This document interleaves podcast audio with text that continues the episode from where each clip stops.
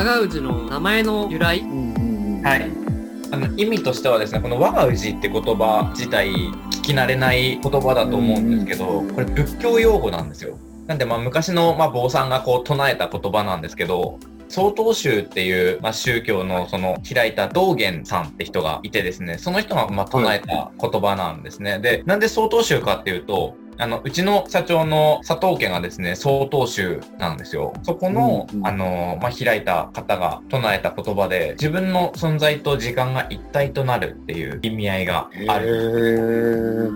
ちょっと難しい言葉とか、こう、言い回しだと思うんですけど、まあ、これ、あの、僕たちの解釈としてはですね、その、日本酒をこう作る、こう時間の流れの中で、こう、時間を忘れてしまうくらい、こう、没頭して作ったお酒っていうことで、僕たちは。っていうのが、まあ、会社的なというか、まあ、社長が考えた、これ毎回言うんですけど、解釈の仕方で、まあ、僕の中で我が氏のその時間、自分の存在と時間が一体となるっていうのが違う解釈をしてて、もう当時から、それを聞いた時からもうこれだって思っててですね、一応最初社長から言われたその酒造りのその時間を忘れてしまうくらいほっとして作ったお酒っていうのも言うんですけど僕の中ではですね僕どっちかというとコミュ障であんまりこう新しい人と顔合わせたことない人とあんまり喋れないんですよ。対面、特に対面で喋れなくて。ただお酒飲むと喋れるんですね。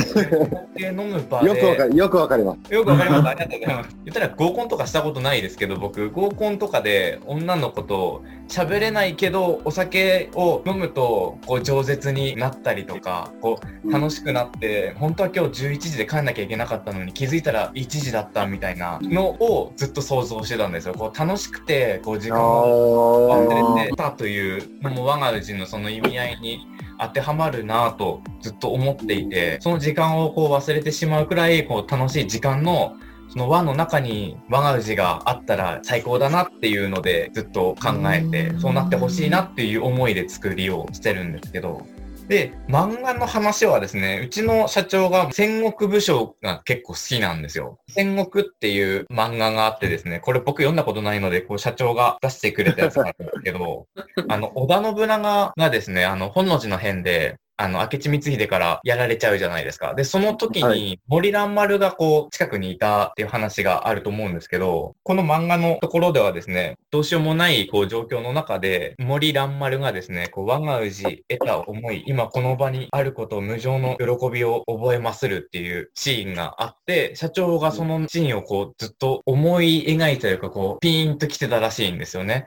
で、次、新しいこう銘柄を作るとしたら、この言葉を使いたいっていうのがあって、で、我が氏っていうのを、へあっていうところですね。最初僕たち反対した。反対した？反対したんですよ。反対はしてない。反対はしてない。あの、まず漢字として、その、スッと読めない。読めない、読めない。ああ、確かに読めないです。いや、もっといいのがあるんじゃないかって言って、3人で練ったんですけど、いろいろ練った中で、やっぱりこう、我が氏の意味合いだったりとか、その社長の思いだったりとか、意味からこう来る、想像できることだったりとかっていうのが、結果3人の中で落ち着いて、で、我が氏ってなったんですよね。ちなみに他の候補みたいなのってあったりしたんですか？名前の。あれだよ、なんか頑張るとか。え？頑張るとかあったよ。なんか顔腫れるみたいな。そうなんですね。でも最終的には我が氏になったっていう。でも出しましたよね、あれ。かなり出したね。結局社長が考えた名前になるっていう。あの、ジコンって日本酒、皆さんご存知ですかね、ジコン。ああ、知らない。あの、三重のお酒でジコンっていう普通に買えないお酒があるんですけれども、ジコンっていうのが今を生きるっていう意味なんですね。ジコンって言った人と我が氏って人と同じ道元さんで、なんで僕らとしては日本酒業界でジコンって top of the top なんですよ。一汁みたいな感じです。もう。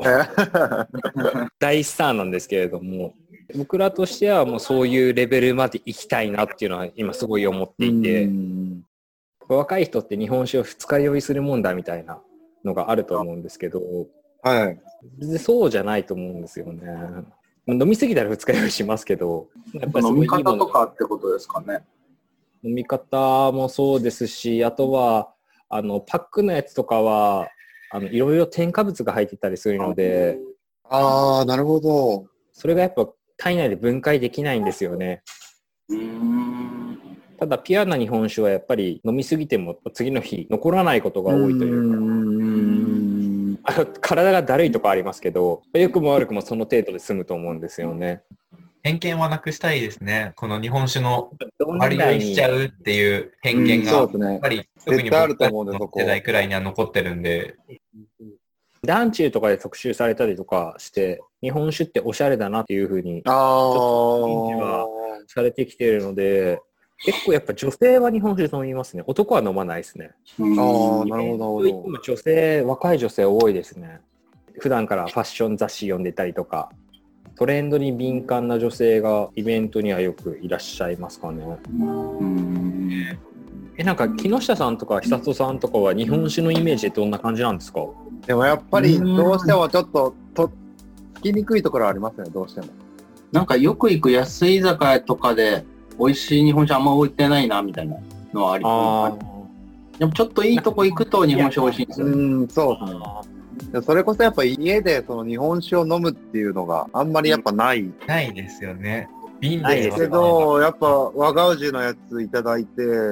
めちゃくちゃ美味しかったんで、ありがとうごございます。一升瓶の飲みきれないなみたいな。一人で飲むときに。